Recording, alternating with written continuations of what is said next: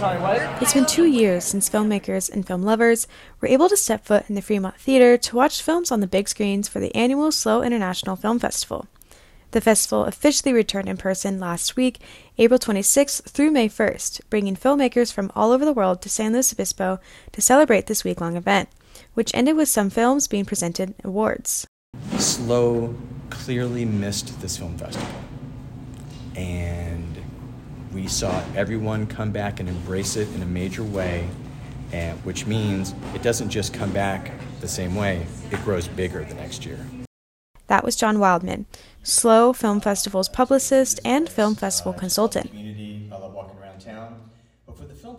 The week consisted of a variety of events from all over San Luis Obispo County, with screenings at the Fremont Theater, the Palm Theater, the Sunset Drive-In Theater, Cuesta's Performing Arts Center, and Park Cinemas in Paso Robles. Wildman says the turnout of this week long event was better than expected. One of the unique things of a film festival is the fact that you can talk to filmmakers, you can meet them, you can ask the questions that we all have, and SLO Film Fest is a very good example of that. I have people come up to me all the time that have seen a film and they immediately can't wait to see the next three or four films.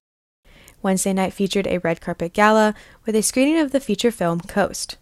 Coast is a coming of age story written by Cindy Quechua, directed by Jessica Hester and Derek Schweickart, that takes place here on the Central Coast. In a unique screening experience, the event featured live performances from the local bands whose songs were featured in the movie.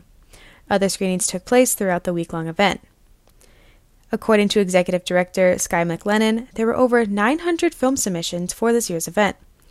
The event closed on Saturday, April 30th, with an awards ceremony for the films voted best of various categories by a panel of judges.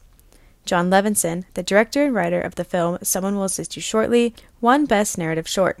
And it was just exciting to hear audiences, murmurs. You know, you can hear people talk to each other a little bit about, oh my gosh, and, and you feel the moments landing that you either hoped would land or that you didn't realize would land. For more information, go to slofilmfest.org. For Mustang News on KCPR, I'm Jordan Treble.